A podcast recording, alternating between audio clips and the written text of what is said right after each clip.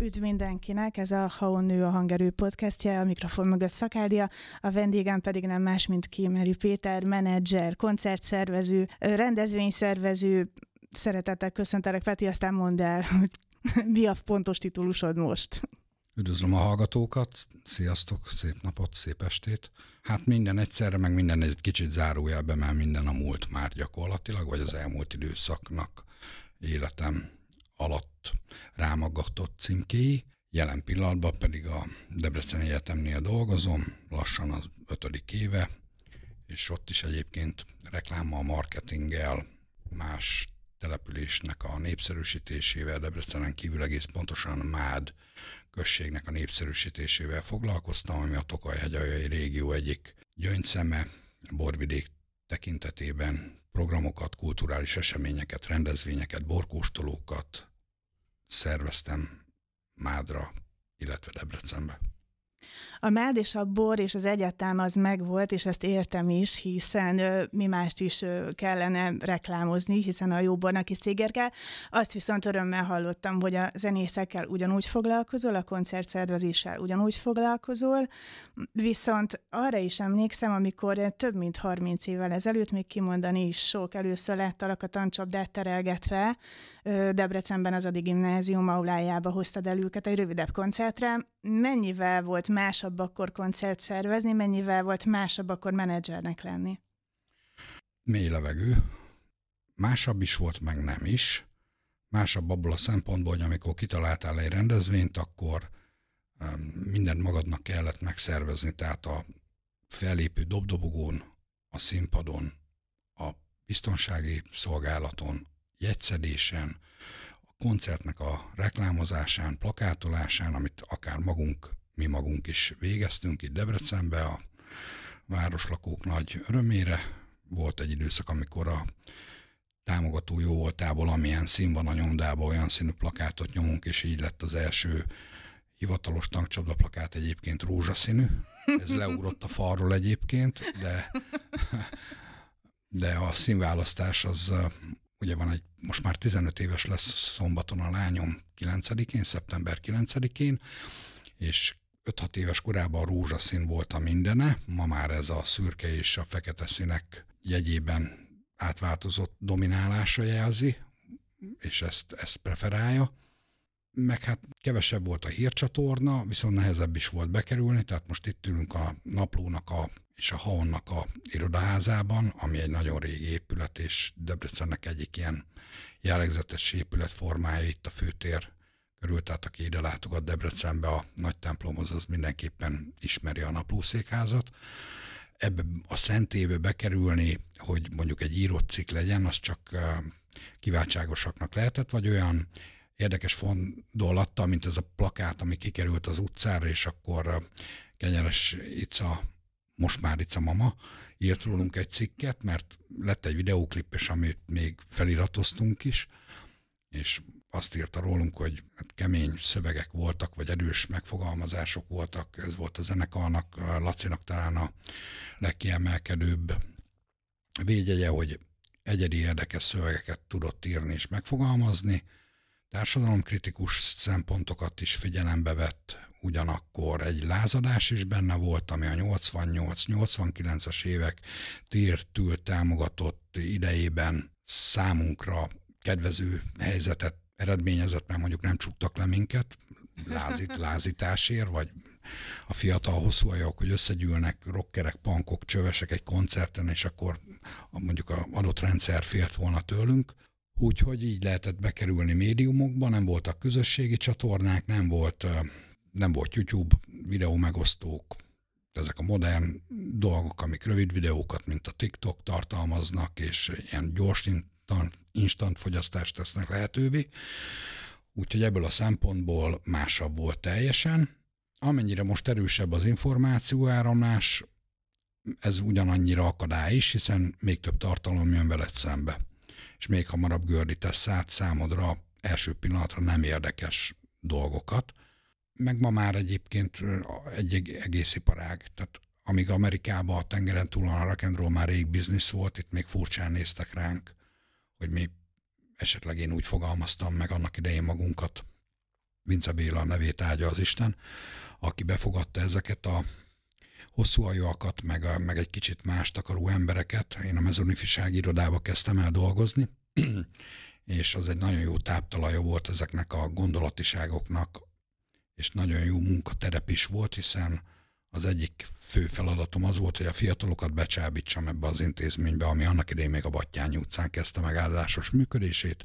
Most egy másik helyszínen van, mint ifjúsági ház, és lehetett koncertjegyeket árulni.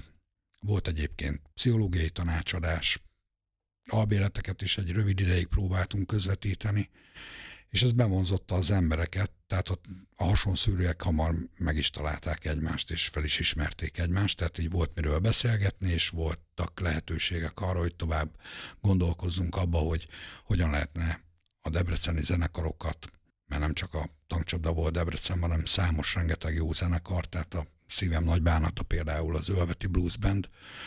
Szerintem Laci Magyarország top 3 blues torka, aztán személyes okok miatt, meg az ő színpadi néha negatív varázsa nem sikerült országos áttörést hozni, de kiváló lemezeket készítettek.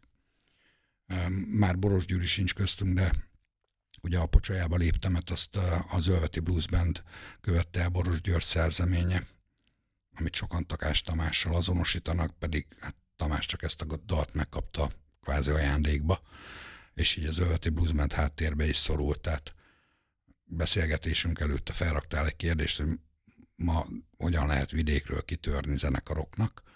Hát valahogy így lehetett volna, vagy így lehet, és mindig fontos az, hogy egyedi zenét alkos, vagy zenébe, vagy szövegbe. Ö, oké, Peti, viszont ha megnézzük azt, hogy Debrecen Magyarország második legnagyobb városa, és azt, hogy ennek viszonylatában például a Dunán túlról arányában mennyivel több sikeres vagy ismert zenekar kerül ki, azért valami mégiscsak lehet a háttérben. Tehát az, hogy jó szöveg kell, oké, okay. de mi kellhet még? Nagyon aktív a Moby Dick zenekar Sopronból ma- mai napig. Göbb Gabi nagyon jó barátom, ők soproniak. Az Anima is szombathelyi zenekar, az Anima Sound System, ők is aktívak. Gábor mondta annak idején, mikor beszélgettünk, hogy hát Budapest messze van, mondta, hogy ő ezt úgy fogja föl, mint aki egyébként Budapest külvárosával lakik, és felül a villamosra, csak ő a vonatra ül fel, a villamos 30 percig zögykölődik vele a belvárosba, a vonat meg két órán keresztül, de egyébként elérhető, össze van ez kapcsolva. Ma meg már végképp mindent elérsz. Tehát az internet egy gomnyomás. Itt, hogyha a szándék valakinek megvan abba, hogy országos sikerre vigye az aktuális művészetét, ez legyen zene, festészet, költészet, akkor el tudja érni a világ bármelyik pontját. Itt a befektetett munkán van a hangsúly, meg tényleg az, hogy, hogy eredetit csináljál, vagy, vagy valami olyan kitörési pontod legyen, mint most a fiataloknál a Valmar, ott ugye a Szikora Robival a, készítettek egy duettet, és abból Ez lett országos. Ez volt? Ez egy áttörés nekik, mert mindenképpen sikeresek, és nagy színpadra kerültek, de ugyanígy mondhatnánk a Velhelót, ők pécsiek, és ha már Pécsen vagyunk, a Pécsi száll az és a Borz. Jó sok zenekart adott a vidék. Az, hogy Debrecen adott egyet vagy kettőt, akit itt országosan képbe tartunk, ez nem azt jelenti, hogy Debrecennek ne lenne nagyon sok zenekara.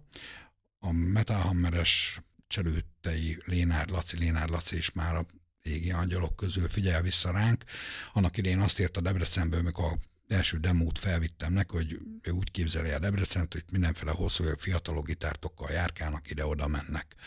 Tehát hogy Debrecen a főváros után a második ilyen fellegvára a rockzenének. Egyébként ez igaz, hiszen most látom itt a főutcán, hogy a rocksulisok pakolnak és játszanak, és a, annak idején Vince Bélával álmodtam meg ezt a rocksulit, közösen tereltük össze az első tanári kart, alakítottam ki saját kezemmel a Simonyi utcán az első zeneiskolai tantermet, 30-20 20-30 ember csatlakozott be hozzánk, most meg, ha jól tudom, akkor 5-600 fő növendéke van a rockiskolának. Illetőleg hát az egyetem is beindított egy könnyűzenei kurzust, és kreditett pontokat, sőt egyetemi tanárok tanítják a könnyűzenét. Ez mi, ha nem siker.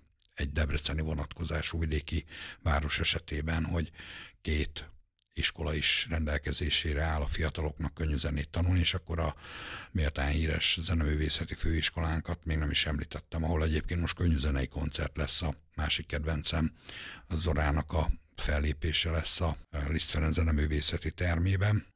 Úgyhogy én azt gondolom, hogy egyébként megtalálja mindenki a kitörését, hogyha fektet rá kellő energiát, meg hangsúlyt. Természetesen sokan maradnak a ismeretlenség homályába, elfogy a kedvük, vagy nem is úgy gondolják, hogy ez nem nekik való. Azért ezek sok lemondással járó történetek, hiszen nekem alig volt hétvégém itthon. Tehát egy csütörtök, péntek, szombaton valamelyik vidéki városban bőven elment, és akkor arról még nem is beszéltünk, hogy a saját családod, vagy nagy Isten a barátnőd ezt hogy tolerálja, vagy, a, vagy a, ha egy hölgy előadóról van szó, akkor a, a párja, vagy a férfi, aki mellette van, hogy, a, hogy túrnézik a barátnője, vagy túlnézik a barátod és akkor ismerjük ezeknek az áldásos kinengési lehetőségeit.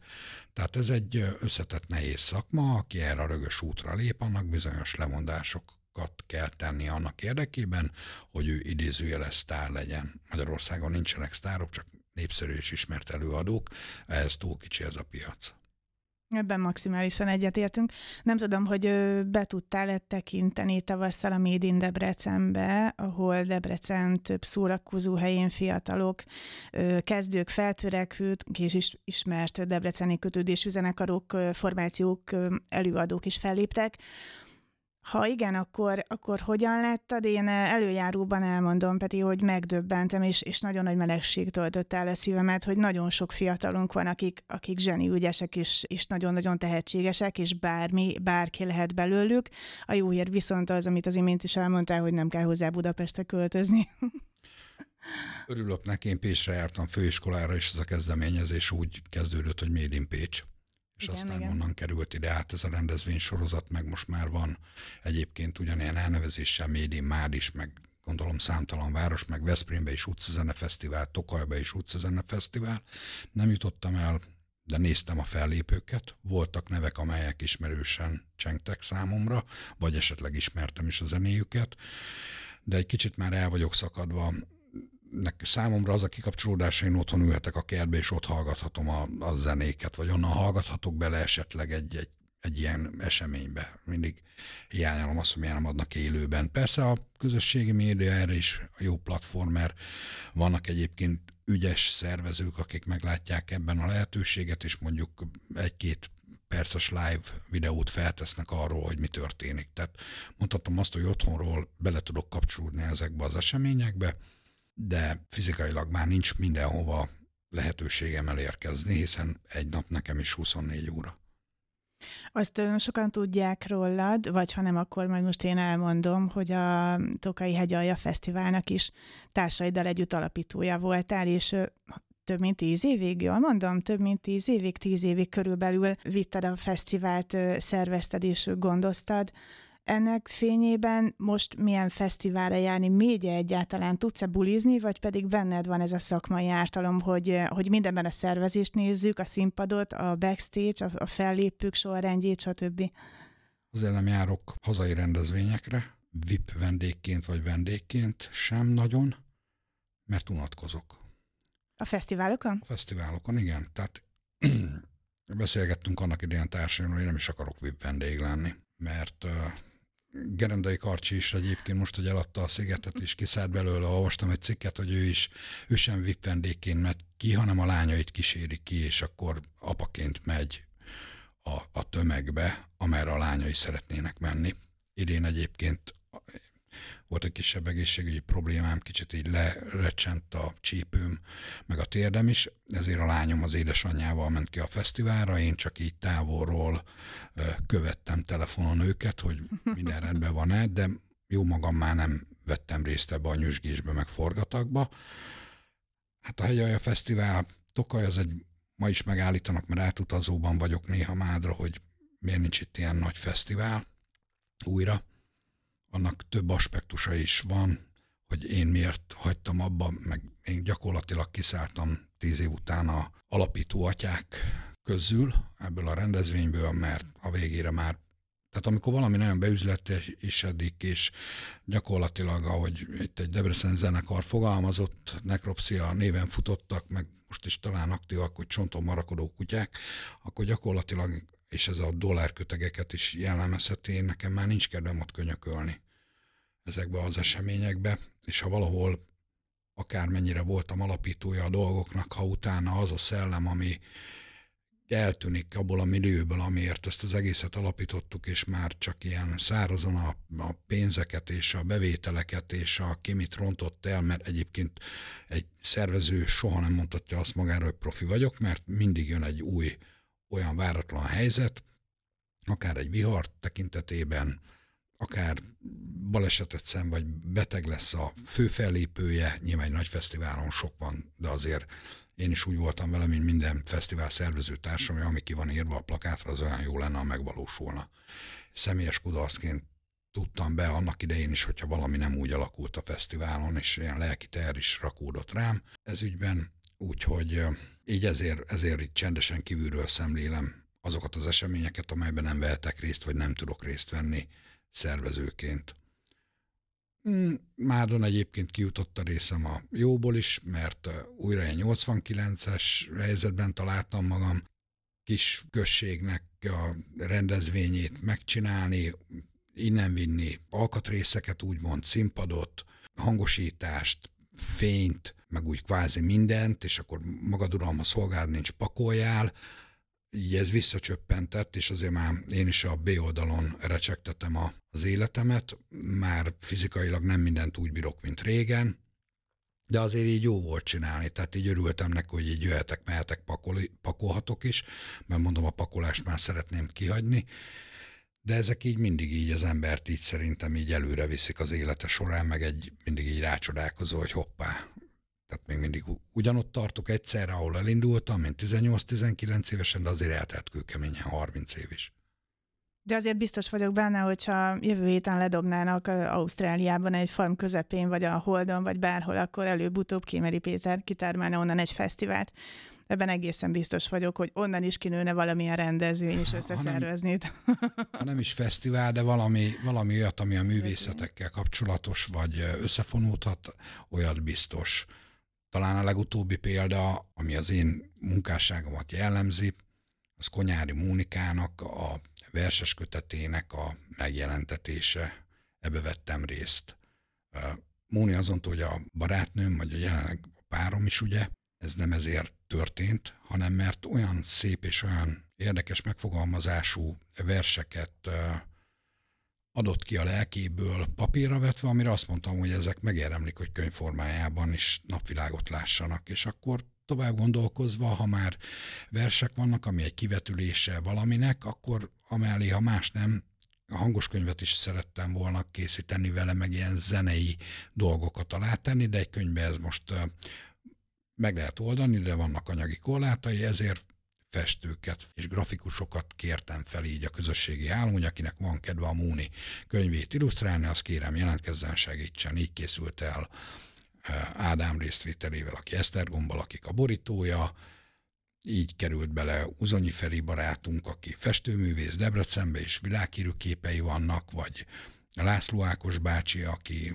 Debrecen utcáit eh, önti képbe, most láttam egyébként, innen gratulálok Ákos bácsinak, hogy nagy tűzfalon is megjelent az egyik munkássága. Számos barátunk, meg a lányom is készített egy ilyen rajzot vagy grafikát, és ez egy, ez egy másfajta kihívás, de ez is egyfajta művészetpártolás, mint Fater is, édesapám is, ahogy mindig is támogatta a művészeket, vagy a zenészeket, vagy a debreceni festőket, vagy képzőművészeteket, alkotó barátait, ma más nem egy jó pálinkával. Az is valami, sőt, hát hogyha az alkotásról beszélünk, akkor... Még kreatívá is tehet. Pontosan, úgy van, csak onnantól kezdve az már nem tárlat, hanem párlatvezetés, de bocsáss meg ezt a poént, nemrég muszáj Így volt előnöm. A Borséta kapcsán írtam egy programajánlót. Az imént, hogyha már Konyári Mónénak a könyvéről beszéltél, akit egyébként szintén hallhatnak, mert a Civis Kimenő nevű podcastemben már vele is beszélgettem. Térjünk kicsit át a sarokba szorítva a könyvre. Sőt, bocs, Konyári Mónihoz visszakanyarodva Mónikához, született egy dal is egyébként, Dés Lászlónak volt egy pályázata, és ezen a pályázaton részt vett a költőnő, és egy angol nyelvű hablatja, amit a Tóth Vera énekelt fel ilyen mankónak, arra kellett magyar nyelvű szöveget írni, ugyanolyan angol hajlításokkal, mint ahogy maga a dal megszületett. Ezt a pályaművet elkészítettük, beadtuk, több mint 250 ember jelentkezett erre a pályaműre, ezúton is köszönöm a Rókzeneiskola kiváló tanárnőjének és régi harcostársnőmnek Tóth Ilona Csillának a részvételt, mert ő énekelte fel ezt a dalt, és szerintem kiváló lett és Kovács Zoli patkánynak pedig azt, hogy biztosította a stúdiót, hogy felvegyük ezt a dalt egy szombat délelőtt. Ez a dal egyébként én elhoztam, ha lehet ebből betenni, akkor beteszitek, és debütálhat, mert utána a pályázat kírója és László megengedte, hogy mindenki szabadon felhasználhassa ezt a művet, és általa, vagy a különböző csatornákon, ahol tudjátok, publikáljátok, így született belőle egy mini videóklip is, ami a YouTube-on fut. Úgy fogják tudni, vagy meghallgatni a podcast hallgatói, hogy a linket oda fogjuk tenni majd a beszélgetésünk, illetve az erről készült cikk alá. Peti, meg sem lepődtem, hogy átveted az irányítást a saját podcastemben, a munkahelyemben is. Szeretettel köszöntelek, mint új műsorvezetőt igen, egyébként Mónival beszéltünk, és akkor úgy is vagyunk már olyan nexusban, hogy akkor meg beszéljük a hallgatók előtt is, hogy be fogom őket hívni Tóth Ilona Csillával, és megígérem neked, hogy méltóképpen említést fogunk tenni majd erről a projektről. Rendben? Köszönöm. Na, de akkor is megkérdezem tőled, a sarokba szorítva könyv 7 éve jelent meg. Ezzel most meglepődtél, de így van, mert én megnéztem. Nagyon mennek az évek egyébként, és valahogy az ember minél idősebb, annál jobban vesz észre. Szerintem ezt barátaimmal is beszélgettem, hogy gyakorlatilag napra nap, hétre hét, az tényleg pillanatok alatt is utána egy hónap, és már mindjárt karácsony van, tehát nem sokára ránk esik a hó, remélem lesz hó, mert én még mindig annak a híve vagyok, hogy minden év szakadja meg a maga csodáját, de ez rettenetesen telik, igen. Tehát hét év, az hamar eltelt, és milyen nehéz volt egyébként. Amúgy mindig az van, nem, mint amikor mondjuk készülsz valamire, tehát felvételizni szeretnél valahova, vagy valamire nagyon készülsz, akkor az előtted lévő napok, ugye Einstein mondta, hogy az idő relatív, akkor mindig nagyon lassan vánszorognak, mikor pedig túl vagy rajta, akkor pikpak eltelik, és akkor így visszatekint, vagy 7 év, 10 év, 20 év, és de néha úgy érzem, mint a tegnap lett volna bármelyik esemény, hogy megszületett ez a könyv is, vagy bármelyik lemez, vagy dal, vagy elkészült valami szép kép, tehát ezek így repül az idő. Mi megöregszünk. De amúgy csak fizikailag, mert agyban ugyanazt gondolom, amit 18-19 évesen. Tehát én azt gondolom, hogy nem, e tekintetben nem változtam. De ugyanaz a kis rác vagyok, mint aki leesett a fáról. Petike nem állsz fel, de fel kell mászni, puf. Jobb lett volna nem felmászni. De akik régóta ismernek, azok láttak már téged százszor is felmászni, száz leesés után, és száz egy egyére is, és biztos vagyok benne, hogy így is lesz. Amikor megjelent ez a könyv, akkor sokan azt gondolhatták, akikhez eljutott, hogy valaminek a lezárásáról szól, hogy ez egyfajta üzenet annak, hogy lezársz egy hivatást, vagy lezársz egy pályát. Ehhez képest hála Istennek nem így történt. Mikor elkezdtem ezt a koncertszervezősdét játszani, mert először csak játék volt, hogy meghívunk számunkra kedves zenekarokat, Mobidik, Aurora, vagy azokat a művészeket, akik periférián kívül voltak, vagy a művelődési központnak a látóterében nem fértek bele, vagy nem kaptak lehetőséget, és inkább a magunk szórakoztatására és a baráti körnek a, a bevonzása, meg a együtt bulizás adta élmények miatt szerveztük ezeket az eseményeket, vagy koncerteket már akkor azt éreztem itt a Debreceni ifjúsági parkban, amit néha itt megállok és így megnézem, hogy mennyire összeszűkült, meg már nincs is, hogy eh, olyan emberekkel ismerkedek meg ezen a zenei ösvényen, amelyről majd egyébként szerintem könyvet fogok írni. Tehát amikor pedig elkezdtem már úgymond hivatásosan zenekarral dolgozni, és más zenekorokkal is megismerkedtem, akkor is ugyanezt mondtam egyébként benne a buszban, amikor ültünk, hogy ebből könyvet fogok írni. Tehát, hogy annyi emberrel ismerkedtem meg, és annyi impulzus ért, hogy ezt majd egy könyvbe összegzem. Utána pedig eltelt ez a tíz év, nekem több, mert 12-13 év az összes a, a koncertszervezéssel, meg egyébként volt még benne még 10 év, tehát akkor már 22-23 évet ölelünk be fel, amiben már benne volt a Hegyalja Fesztivál, és ahol már azokkal a nemzetközi sztárokkal is volt szerencsém együttműködni, akik gyerekkori kedvenceink voltak, vagy példaképeink, mint a Motorhead, Asian Love Foundation, tehát olyan nyugati amerikai zenekarok, angolok jöttek el, látogattak el a fesztiválra, és utána popzenekarokat is, mint Scooter, akiről azt gondoltam, hogy, hogy valahogy ezt be kell tenni egy könyvbe, le kell zárni, illetőleg hát volt egy elvállásom is egy zenekarral, és akkor úgy gondoltam, hogy mivel én nem vagyok úgy előre tolva, és különböző újságcikkek, nyilatkozatok születtek, hogy mi, meg hogy. Úgy gondoltam, hogy ezt finoman összefoglalom, és erről írok egy könyvet, akkor pedig már a lányom is születőfélben volt, vagy legalábbis látszik, hogy lesz majd egy olyan lányom, aki később 15-20 éves korára érdeklődik a zenéről, és ha én ne Isten valamiért nem leszek itt a földön köztetek, akkor szülessen egy olyan jegyzet, amiből tud tájékozódni a lányom, Elsősorban egyébként ezt egy író a fiúknak készítettem, csak nagyon sokan kérték, hogy meséljek már róla, meg nagyon sokan a mai napig mi hogy volt, tényleg úgy volt, nem így volt, és úgy döntöttem, hogy akkor csinálok belőle, készítünk belőle egy könyvet. Meghaladta a tudásomat a könyvnek a megírása, mert egy idő után a saját gondolataimba belerekedtem, és Kenyeres Attila személyében találtam meg azt a társat, aki segített ezt a könyvet könyvé alakítani. Tehát a szerzőtársamnak, Kenyeres Attilának ezúton is köszönöm szépen, hogy volt időd rám és türelmed. Egyébként a könyvnek a utolsó fázisa az nagyon nehéz időszakomba született lelkiekben is, több recsenés is történt az életembe.